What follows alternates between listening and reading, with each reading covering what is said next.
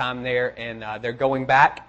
Uh, and we want to bless them and help them in their going. So on May 15th, this is all us. They didn't ask for this. On May 15th, uh, May 15th, on June 15th, uh, we're going to have take up a special offering for them in the service. And I just wanted you to know about that. They have cards out front if you want to grab their card.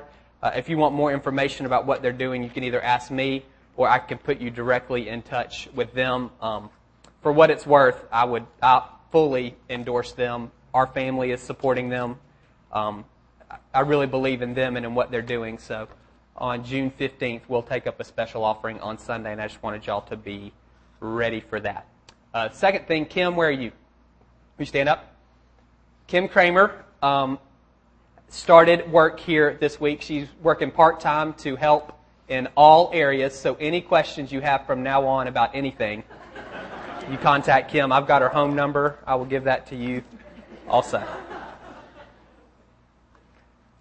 I'm not kidding. So uh, we're glad that she's here again. If y'all had, uh, she's going to be doing a lot. I would say she's doing a little of everything, but she's going to be doing a lot of everything. So uh, just look for her and all of those things. You've heard people say you are what you eat. You maybe have seen some of these pictures before. I'm going to see if I can do this without. Oh, I forgot my list. See if I can do this without making the sound system feedback. This is, um, I'm not going to try to pronounce any of these names. The guy from, uh, went around, I, I, these pictures are on Time's website. I'm not sure if he works for Time Magazine or not, but he went around and he, uh, took pictures. He told people to gather what they eat in a typical week and put it all right there. And then they took pictures. This is a family in Japan. They spend $317 a week on food. So that's Japan. Let's see the next one. This one is Italy. 260 bucks. Look at all that bread. Looks Italian. What's next? This is in Chad. That's a dollar and 23 cents. That looks like just rice and beans for the most part. Next is Kuwait. I don't recognize a lot of that. Um, $221 United States. Here we go. That's what I'm talking about. That's what I'm talking about right there. Uh, $341. Their monthly or their weekly bill's a little higher than ours, but you can see what's that. Let's see the next one. This is Mexico. $189. Looks like they like Coke. Um, I guess uh, not to be stereotypical, maybe the water can't drink the water or something, so you drink Coke. China, this is where Jason and Felicia are going to see what they're eating. $155. Poland, uh, that's $151 worth of food. Looks like mostly fresh stuff that I can see. Egypt, ah, uh, there you go. $68. What's next? Ecuador, mostly fresh things, $31. The United States, again, this is a family in California, $159. That looks familiar to us. Mongolia, um, 40 bucks a week that they spend, lots of eggs. Great Britain, $253. Bhutan, 5 bucks for Bhutan. That's a lot of food for $5 it looks like. And Germany, that guy's happy to be there. You see the kid in the picture? He's thrilled. He should be because his parents spend $500 a week on his food. Can you believe that? It's all the beer down there at the bottom. I don't know if it's all the beer down there at the bottom. So you are what you eat. This is John 6. This is a long section I'm going to read, so it'll be on the screen. Y'all just do your best to pay attention. When they found Jesus on the other side of the lake, they asked him, Rabbi, when did you get here? Jesus answered, I tell you the truth, you were looking for me not because you saw miraculous signs, but because you ate the loaves and had your fill. Do not work for food that spoils, but for food that endures to eternal life, which the Son of Man will give you. On him God the Father has placed his seal of approval. Then they asked him, What must we do? What must we do to do the works God requires? Jesus answered, The work of God is this, to believe in the one he has sent. So they asked him, What miraculous sign will you give that we may see it and believe you? What will you do? Our forefathers ate the manna in the desert, as it is written, He gave them bread from heaven to eat. Jesus said to them, I tell you the truth, it is not Moses who has given you the bread from heaven, but it is my Father who gives you the true bread from heaven. For the bread of God is he who comes down from heaven and gives life to the world. Sir, they said, from now on give us this bread. Jesus declared, I am the bread of life. He who comes to me will never go hungry, and he who believes in me will never be thirsty. But as I told you, you have seen me, and still you do not believe. All that the Father gives me will come to me, and whoever comes to me I will never drive away. For I have come down from heaven not to do my will, but to, to do the will of him who sent me. And this is the will of him who sent me, that I shall not that I shall lose none of all that he has given me, but raise them up at the last day. For my Father's will is that everyone who looks to the Son and believes in him shall have eternal life, and I will raise him up at the last day. At this the Jews began to grumble about him because he said, I'm the bread of, that came down from heaven. They said, Is this not Jesus, the son of Joseph, whose father and mother we know? How can he now say, I came down from heaven? Stop grumbling among yourselves, Jesus answered. No one can come to me unless the Father who sent me draws him, and I will raise him up at the last day. It is written in the prophets, they will all be taught by God. Everyone who listens to the Father and learns from him comes to me. No one has seen the Father except the one who is from God. Only he has seen the Father. I tell you the truth, he who believes has everlasting life. I'm the bread of life. Your forefathers ate the manna in the desert, yet they died. But here's the bread that comes down from heaven, which a man may eat and not die. I'm the living bread that came down from heaven. If anyone eats of this bread, he will live forever. This bread is my flesh, which I will give for the life of the world. Then the Jews began to argue sharply among themselves, How can this man give us his flesh to eat? Jesus said to them, I tell you the truth, unless you eat the flesh of the Son of Man and drink his blood, you have no life in you. Whoever eats my flesh and drinks my blood has eternal life I will raise him up at the last day. For my flesh is real food and my blood is real drink. Whoever eats my flesh and drinks my blood remains in me and I in him. Just as the living Father sent me and I live because of the Father, so the one who feeds on me will live because of me. This is the bread that came down from heaven. Your forefathers ate manna and died, but he who feeds on this bread will live forever. He said this while teaching in the synagogue in Capernaum.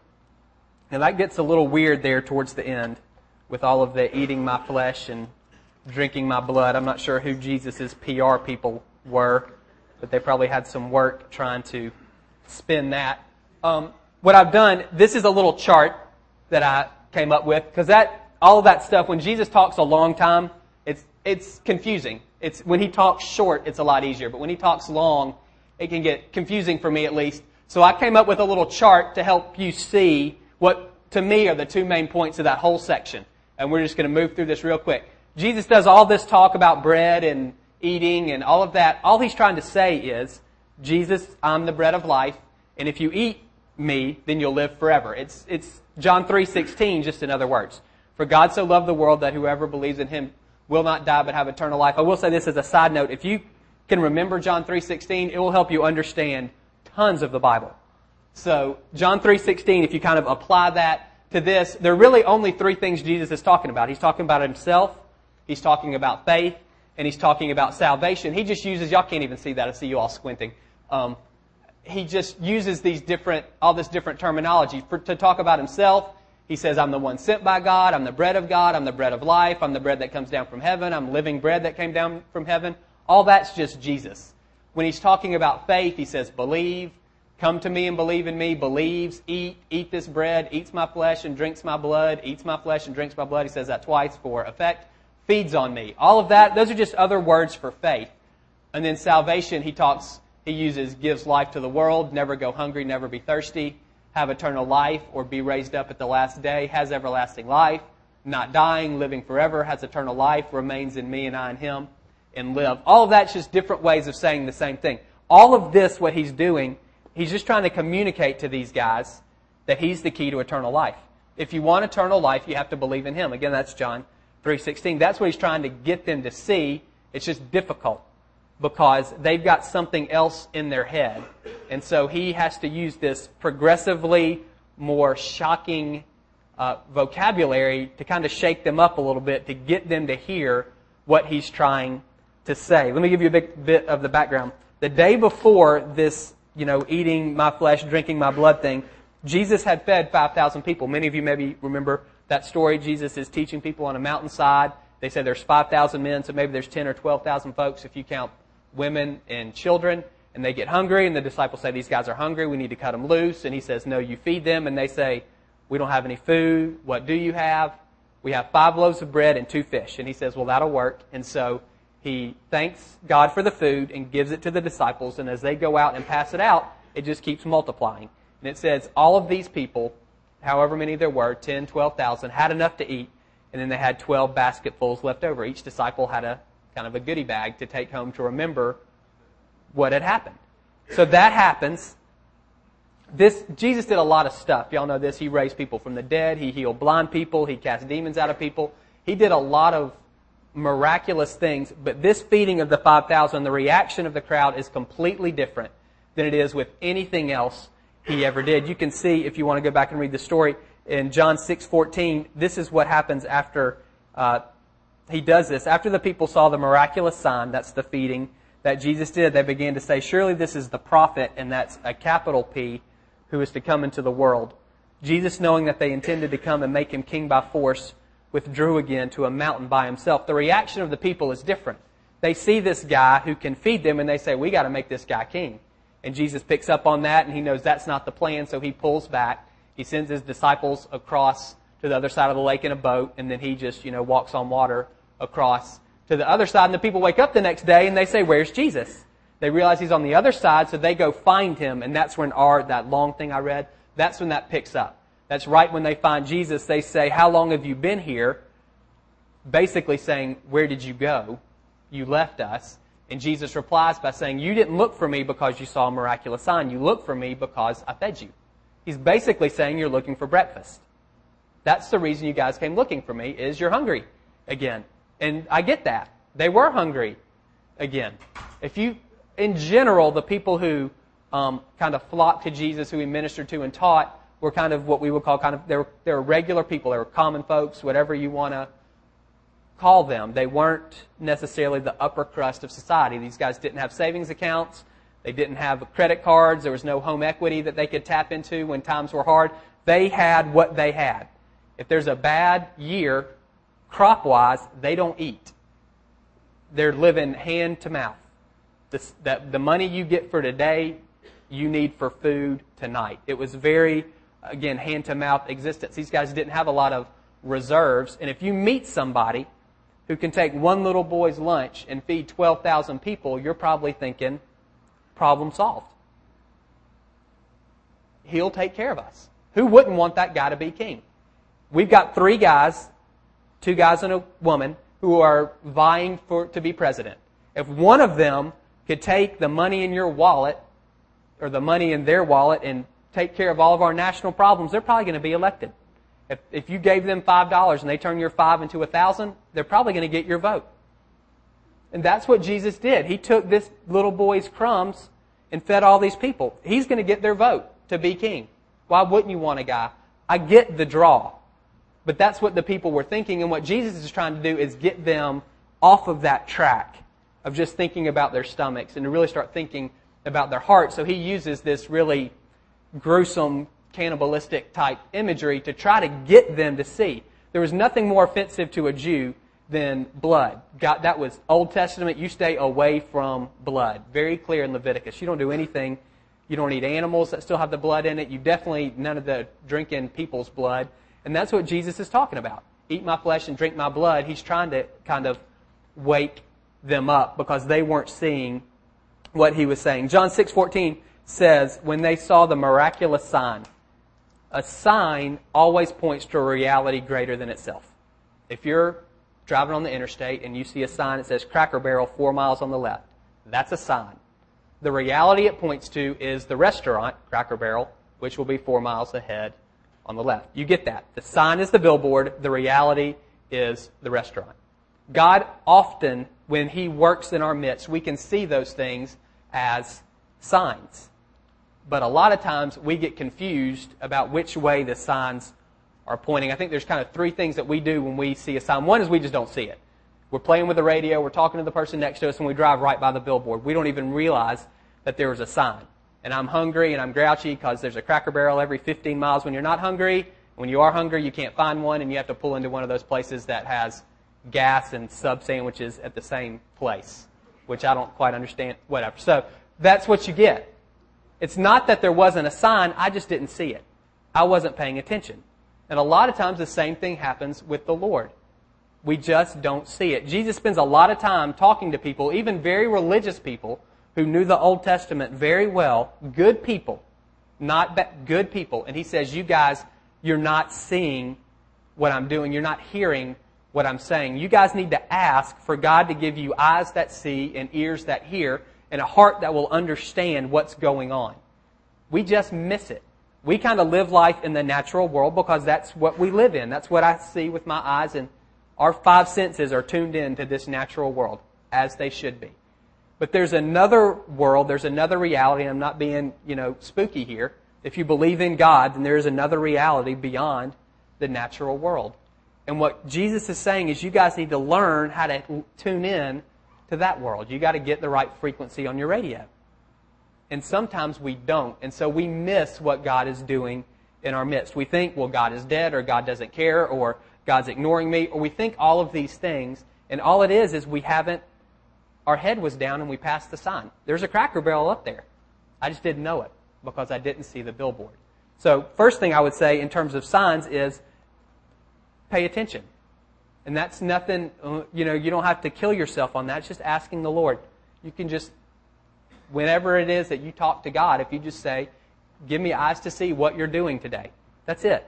He wants to communicate with us. It's not hide and seek where he's hiding and we got to try to find him. It's not even Marco Polo where he's yelling his name and we're trying, we're thrashing around. He's giving us a little, it's not that. He wants to communicate to us. He wants us to know what he's doing. He wants us to know what direction he wants us to go in. We just need to tune in to what he's saying. So I would say the first thing, don't miss the signs because they're out there. You just need to ask for him. The second thing we do, I think, and this is maybe a bigger one, is we misunderstand, we misunderstand what the signs are pointing to. We see the sign, we just read it wrong. For instance, we have these three women stand up. God does work in men's lives too, apparently, just not this week. We only have women who were sharing what God did in their life. What if that was different? If Amy stood up and said, you know, they prayed for my neck and it didn't get better. Would that be, we could take that a lot of different ways. Is that a sign that God doesn't want to heal Amy's neck? Is that a sign for us to persevere in prayer? Is that a sign that she needs to go to the chiropractor. There's just a lot of different ways we can take what God does. If you don't have any other information to give you context, you're basically just guessing. You see something and you're just guessing. It would be like if I took that Cracker Barrel billboard that says Cracker Barrel four miles ahead on left, I took it out of where it is on the interstate and I just put it in your front yard. You don't know what to do with that. Four miles which way? Left from where? There's no context. And that's sometimes what happens when God works. We don't have any context for what He's doing, and so we misunderstand the signs. And what I would say to you with that, the first thing is you need to ask Him that you would see the signs, and the second thing is you need to learn this. You need to get in the Word. It provide, this provides the context for what God is doing. So if we prayed for Amy and if her neck didn't get better, we would say from this, well, God says He's a healer. So it doesn't mean He doesn't want to heal. God does say that we need to persist in prayer. That's Luke 18 to pray and keep on praying. Okay, so maybe that's the sign. We would, and the reason we can come up with that is because we know this. We know some of what God is saying. And so I would encourage you, it's not a matter of memorizing isolated Bible verses. It's a matter of getting to know God through all of what He says about Himself through this whole book. And again, I would encourage you just John 3.16, you've already, already got that memorized. That will help you understand the Bible in general. There are parts of it that are really confusing. But if you can kind of remember that one verse, it will help you understand the parts that are really confusing. And there are other things you can do if you get parts that are confusing or whatever. Sometimes I just skip them, but at some point you do have to go back. You'll get it. You need some context so you can understand what the signs are. And the only way to get context is the information, and the information is in here. The third one, sometimes we confuse the sign with reality. That would be like I'm starving, I see the sign Cracker Barrel four miles ahead on left, and I just jerk the car off the interstate and go park under the billboard and expect them expect it to feed me. I'm not going to be happy. There's no food there. It's just a sign. It's pointing me to the restaurant. I have to get to the restaurant to eat. And sometimes in Christian circles, we do that with God's activity. We set up camp at the signs and don't realize that the signs are pointing to something bigger, to something greater.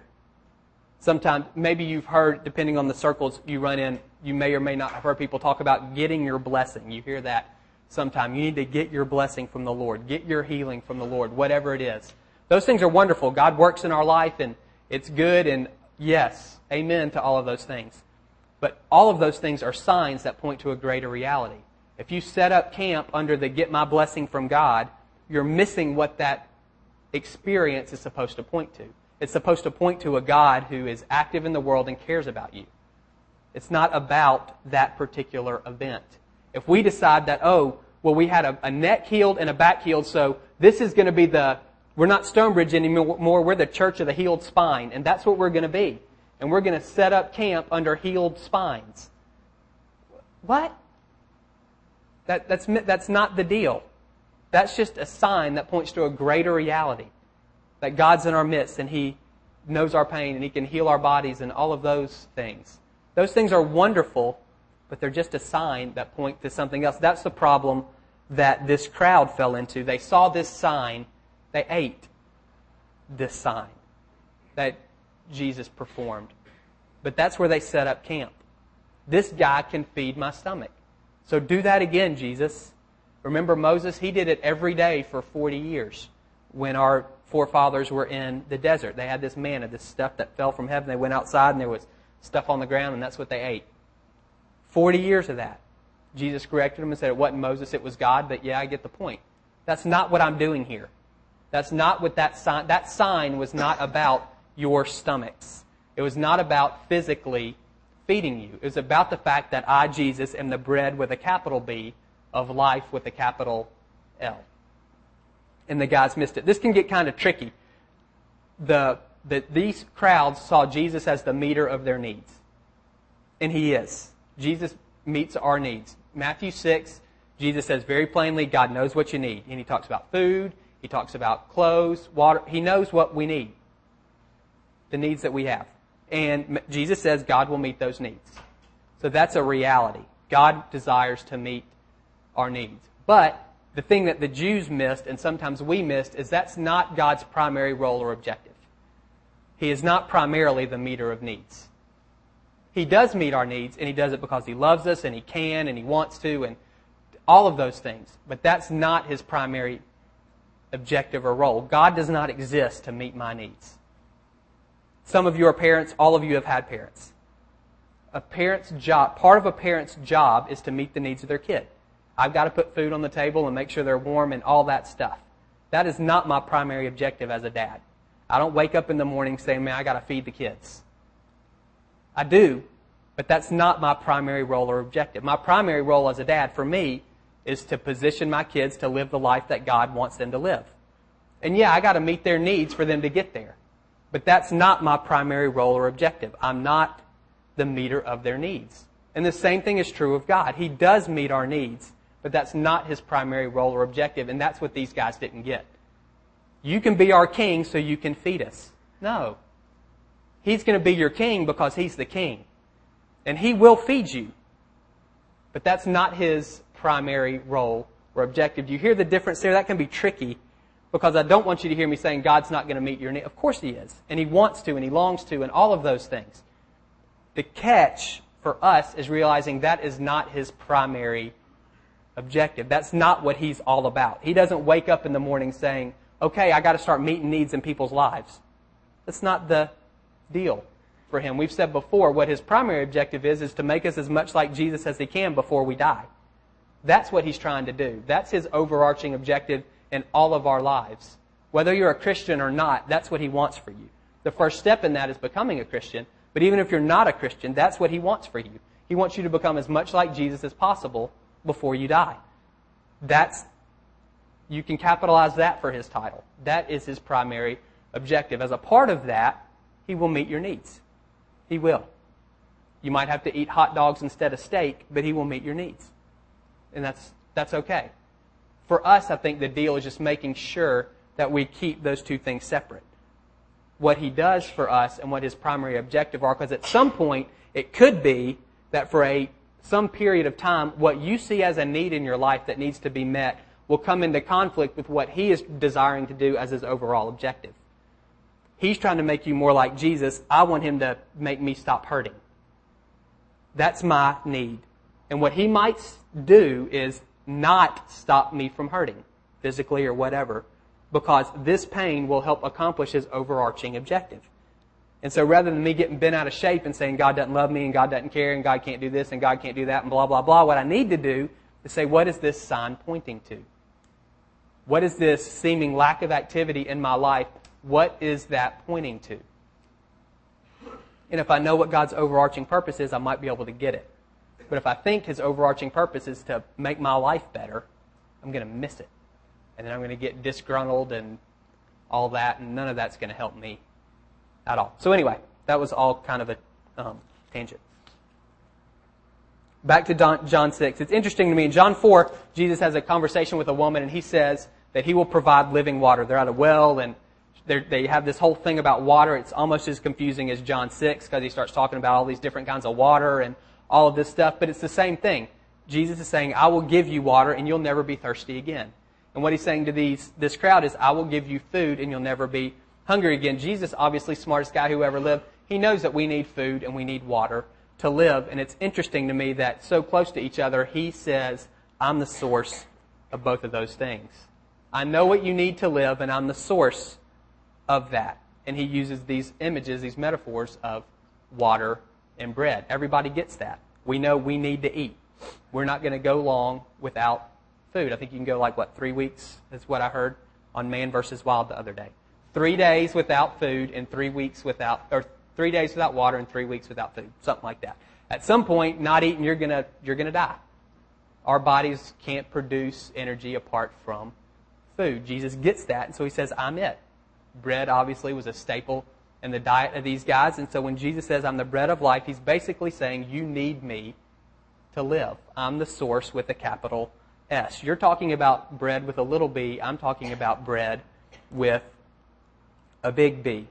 And we need to, for us this morning, I think that's a place for us maybe to sit for a second and really think about what is the source for your life. And don't just say Jesus because you're in church. Doesn't do you any good if it's not true. Really think about that. What is the source for your life? You can ask yourself this question. When you get in a jam or when you need something, what's the first thing you do? Who, what's the first person or thing that you look to? That will tell you what your source is. And that's not something to beat you up. It's just a, it's a mirror so you can see. There's no reason for any of us to hide behind pretenses. When you get in a bind, where's the first place you go? If it's the Lord, well, then He's probably your source. If it's not, I'm not saying the first thing you do is pray. I'm saying is the first is your the first direction you look, Jesus. When I'm hungry, I eat. That's what I do. I don't go jog when I'm hungry. I don't watch TV when I'm hungry. I don't read a book. I eat when I'm hungry. That's where I'm looking when I'm hungry. When you get in a bind, where do you look? Do you tend to look to the Lord or do you tend to look other places. Some people maybe look to themselves, some people look to their friend, whatever. And I would just say, answer that question, and that will tell you if Jesus is the bread with a capital B for you or not.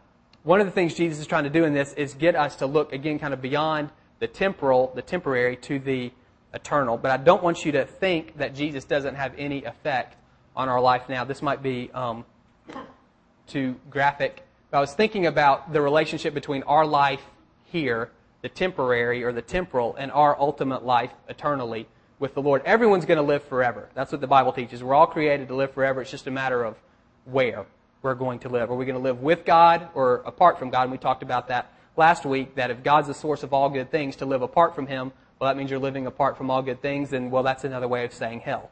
So that's that, and that's our choice, and we get to decide do we want to live with God or apart from Him. But I was thinking about this life here and how do those two things relate? One of the things I think sometimes we do as Christians is we just think of Jesus as kind of insurance for the next life. And, you know, I'm going to die and stand before some gates and they're going to say, you know, in the cartoons, you know, why should I let you in? And I'm going to pull out my Jesus card and say, that's why. I've got this insurance card that's going to let me live whatever. And my life here is totally disconnected from the next life. But I was thinking about um, maybe this is a better picture. And again, I hope this doesn't, if you're a visual thinker, I hope this isn't gross. You know, I was thinking about uh, pregnancy. Not that pregnancy is gross, but when you think about the what's going on in the womb of a woman while a baby is being gestating or whatever you say is going on there. That's our life here. Is that the right word, nurse? Thank you. So that's what's going on. While our life here, it's kind of like we're in this womb and God is forming us and shaping us, and we're gestating. or something. That's what God is doing. And then death, this, this isn't New Age, death actually can kind of be like birth. When we die, we are, we're entering into this next reality. Just like when a baby's born, they are leaving one reality, this, this world where this is all they've known, into a greater reality. This world that we all know. And that's the same thing, I think, with our growth as people. Our life here you're, we're in the womb, we're in utero, and God is trying to form us and shape us. We've been talking about that for two weeks, or two months. God's trying to shape us into the image of Jesus, and He's doing all the stuff that He can do, and asking us to cooperate with Him to make us as much like Jesus as possible while we're in utero. Because once we die, it's kind of like the concrete is set, or the clay is set. It's a done deal. There's no more changing that goes on. We're gonna, when we die, we're entering into this greater reality of eternal life for good or for bad for us. The same thing, you know, when a baby baby's born and enters into this greater life. You get that? So to say Jesus is the source, it's not just about Jesus getting you into heaven. It's about Jesus doing stuff now in this temporal world that we live in to prepare you for this greater reality that we're all heading towards. Christian or not, you're all, we're all heading, we're all going to die, and you can see death as the beginning of this or the doorway or whatever you want to call it to this greater reality that we're all being prepared for. So when I say, is Jesus the bread of life for you with a capital B and a capital L, don't just hear me saying, well, am I going to heaven? That's not it. Jesus is talking to these guys about their life here and now. Just like you've got to eat food today to have energy for today, you need to eat from Jesus today, for life for today. It will prepare you for life in the future, but it's also for today. The eternal is not completely disconnected from life here. So, what's your source? And the second question is, how do you fuel up? We're all born kind of knowing how to eat, or whatever those things suckle. We're all born knowing how to do that stuff. But how do we fuel up when it comes to the Lord? He says, Eat my flesh, eat my flesh, drink my blood. What are you talking about? We're going to take communion today. Is that what he's talking about? No. What is he saying? He's, he's saying believe in him. He kind of starts the whole thing with this is the work that you have to do. Believe in me. That's where we start. There's this idea of, we've talked before about what belief means in the Bible. Belief doesn't mean think, belief means trust to believe in Jesus doesn't mean to think certain things about Jesus. It means to trust your life with Him in very concrete, very tangible ways. We've used this illustration before, like with this chair. If I say, I believe this chair is going to hold me up, that means I think this chair is going to hold me up. When Jesus says, believe in me, He says, do this. Do you believe the chair is going to hold you up? Well, if I'm stand, yes. I'm acting on what I know to be true. And that's when he's, when he's saying, eat my flesh and drink my blood, that's what he's talking about. Actively trusting him with very tangible, very practical aspects of your life. Ultimately, all of your life. I think there are a lot of different ways we can kind of get around that. Just like we feel physical hunger, I think everybody feels spiritual hunger. And it feels like restlessness or dissatisfaction. Some people call it a lack of peace. It's kind of that where your foot starts tapping all the time and you know something needs to change, you're not sure what. We get that inside. And you just, that's spiritual hunger. And we do several things with that. Sometimes we ignore it. We just go take a jog. We, we ignore it. We don't acknowledge the fact that we're feeling restless, that we're dissatisfied. We just put our head down and keep going. For whatever reason, that's what we do. That doesn't really doesn't make the hunger go away. It just suppresses it. That's just a temporary solution. Ultimately, it's going to come back, and it's going to probably be even stronger. I would say, in general, we ignore it if we don't if it's an area that feels unpleasant and we don't want to have to address. That's just the easiest thing to do. I have a friend. He says you got to look at the brutal facts. At some point, you've got to look at the brutal facts. What's going on in your life? If you're feeling restless in some area, there's a reason. So look at it. Pretend, you know, ignoring it's not going to make it better. Just look at it and see. one thing we do. The second thing I think we try to do a lot of times at some point when we do acknowledge that we're hungry is we try to feed ourselves. We just, I'm hungry and so I'm going to go get something to eat. I'm feeling this restlessness, so something's got to change. So I just start throwing darts at the dartboard to figure out what needs to change. I'm going to change my job. I'm going to move. I'm going to get married. I'm going to get divorced. I'm going to have a kid. I'm going to, whatever it is, I'm going to, I'm going to change something. I'm going to, that's what we do when we start feeling, when we try to feed ourselves. If we're not, if our source is not Jesus, if He's not the bread of life for us, that's what we do. I feel hungry, and so I got to feed my. That's what I do. I, I need to eat, and so I start looking for ways to feed myself. And again, I think that's whether you're a Christian or not. I think that's a common temptation. Last thing I think we can do, and this I think is particularly true of Christians, is we try to earn our own breakfast. We just, I'm going to go, I'm going to work for it, which sounds nice and good and noble and all of that, but actually it, it's not any of those things. It totally undermines our relationship with the Lord. If you want to use this eat analogy, this is the deal. God gives us food. There's a table spread out, and He's saying, Come and eat. Because I want you to come and eat. And because I love you. You don't earn the invitation to the meal, and you don't have to earn your supper. Some of you, us, we were raised where we had to earn our keep. We had to earn our supper, so to speak. And we transfer our relationship, that relationship to our relationship with God, where we've got to earn things. Well, I want God to do this in my life, so this is what I'm going to do. I'm going to get up every morning at 6 and pray, or I'm going to start reading my Bible, or I'm going to love my mom, or I'm going to witness to 10 people a week. Whatever it is that I'm going to do, I'm doing trying to get God to pay me back.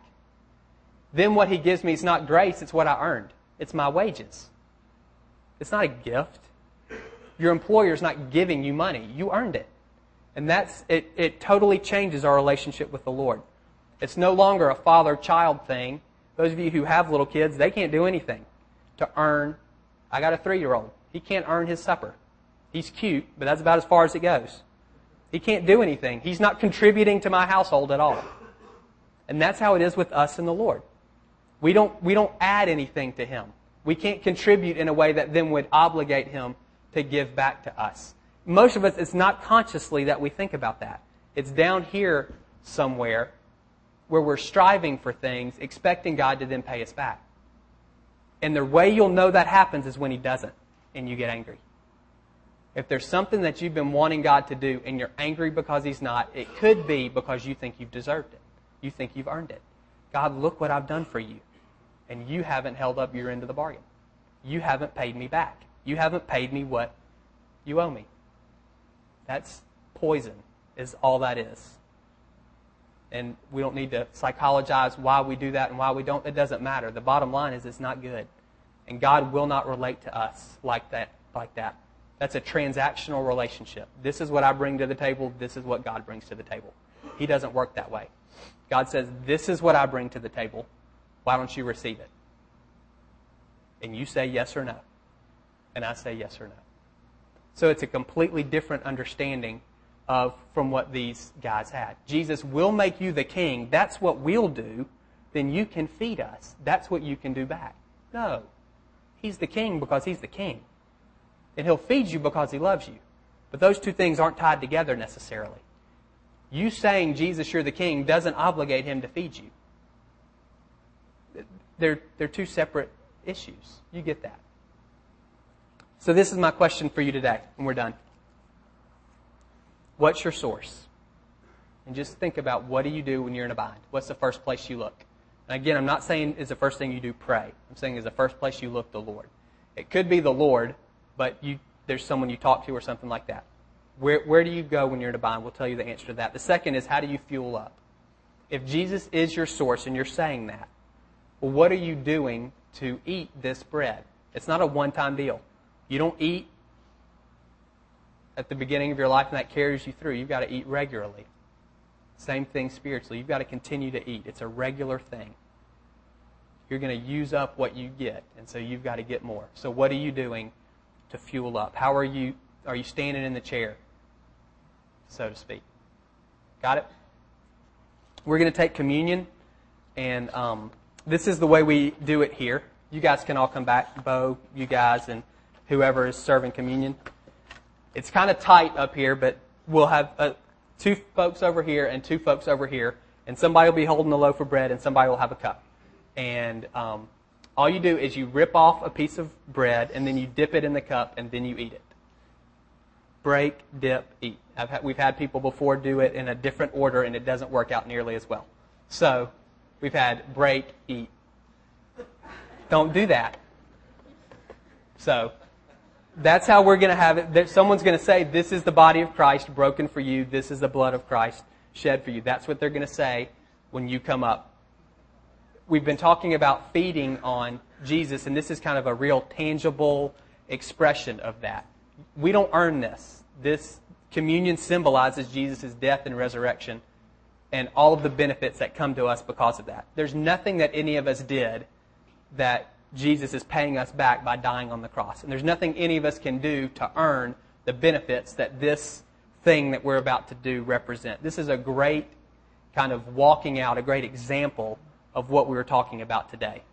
You're going to receive from the Lord. And what we're going to trust happens, and I don't get this, is we're going to trust that as you physically eat this bread dipped in juice, that God is going to feed your heart, not your stomach that He's going to feed your heart. The Bible kind of talks about that a little bit, and we're going to trust that that's what is happening. And I would just encourage you as you do that, if there was something um, James shared earlier, and if there's something that, that you need from the Lord, if there's you need physical bread in some sense, those things are good. And I would encourage you as you come and take this, just to ask the Lord to do that in your life. If there's something in your life that you need from the Lord, you can't earn it just like you're receiving this as a gift, but He does long to do those things. Just believe Him and ask Him to work in whatever area of your life that is. We'll also have some folks um, after we all take communion who'll be more than willing to pray with anybody here about anything that's going on in their life. So y'all can stand, and we don't have, there's not a formal um, order. You can just come as you want in terms of communion. Y'all can stand, and I'll pray.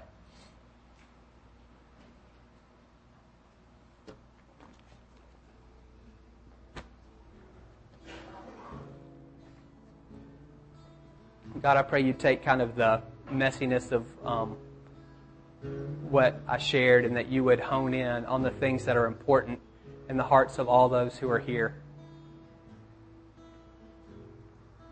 God, even communion uh, is a sign that points to a greater reality. And the sign of the broken bread is your broken body, and the sign of this juice is your blood that was shed for all of us. And we don't want to miss that. We don't want to get caught up in we, we just don't want to miss that.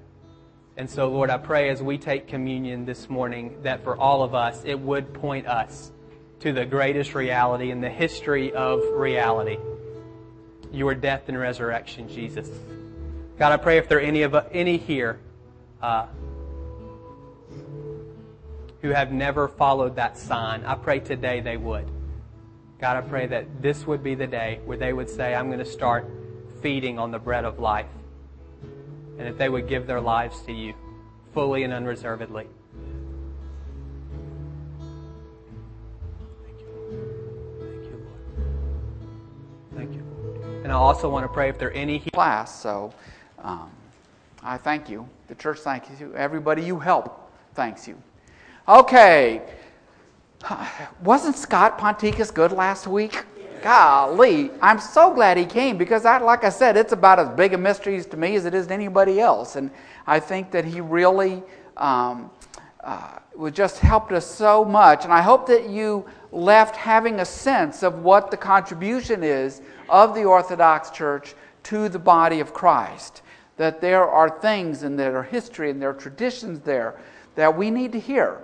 Um, for those of us who are Protestants and find ourselves pretty devoid of any attention to tradition, um, there, I think there is something there for us to hear. And it's, what's interesting to me is when I run into Protestants who have converted to the Orthodox because they are drawn by that. And isn't it a great and glorious thing how diverse the body of Christ is? I mean, if you were to take the Orthodox last week and the Anabaptists we're going to come to in a few weeks, you're not going to get folks that seem to be further apart, but are in actuality all part of the unified single body of Christ. And because if you look at the affirmations that the Orthodox make, they too can stand and say the Apostles' Creed without crossing their fingers, right?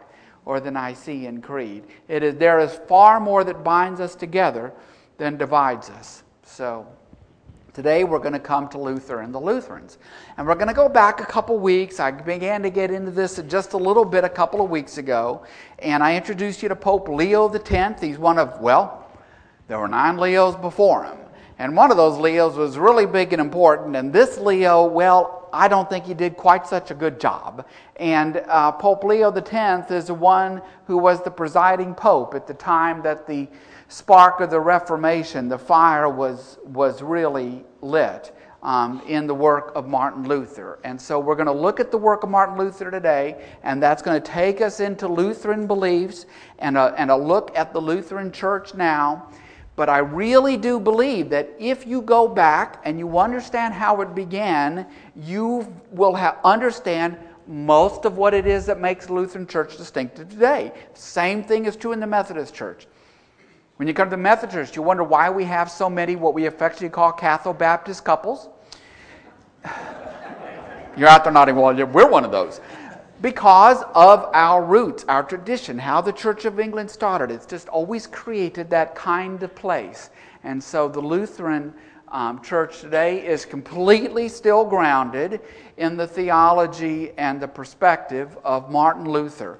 And um, I want to introduce you to a fellow named Johannes Tetzel. Now, what was happening in the early part of the 16th century is that St. Peter's Basilica was being finished. And the Catholic Church at this time was, the church in Rome, was increasingly dependent upon the sale of indulgences. What, was called, what, what an indulgence is, in the purer sense, is that it is a payment that you make to the church or a contribution you make that doesn't have to be money, it might be some work of service performed, which earn you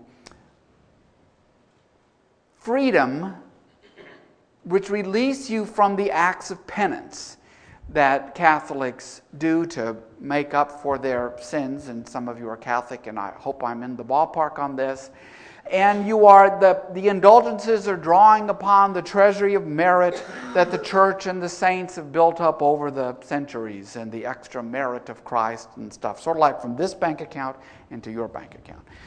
And that, not surprisingly, in my view, degenerated into G. Pay us money, good things will happen to you. Pay us money, and it wipes out the sins you've committed. Pay us money, and you can even spring your loved ones from purgatory or whatever. And by the time of the early 16th century and the need for money to finish St. Peter's, the Pope sent out fundraisers.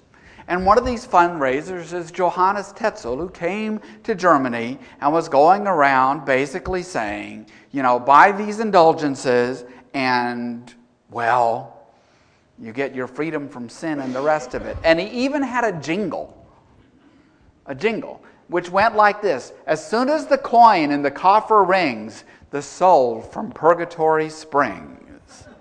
Now, I don't think you have to be a Protestant to recognize that there's a problem with this, okay?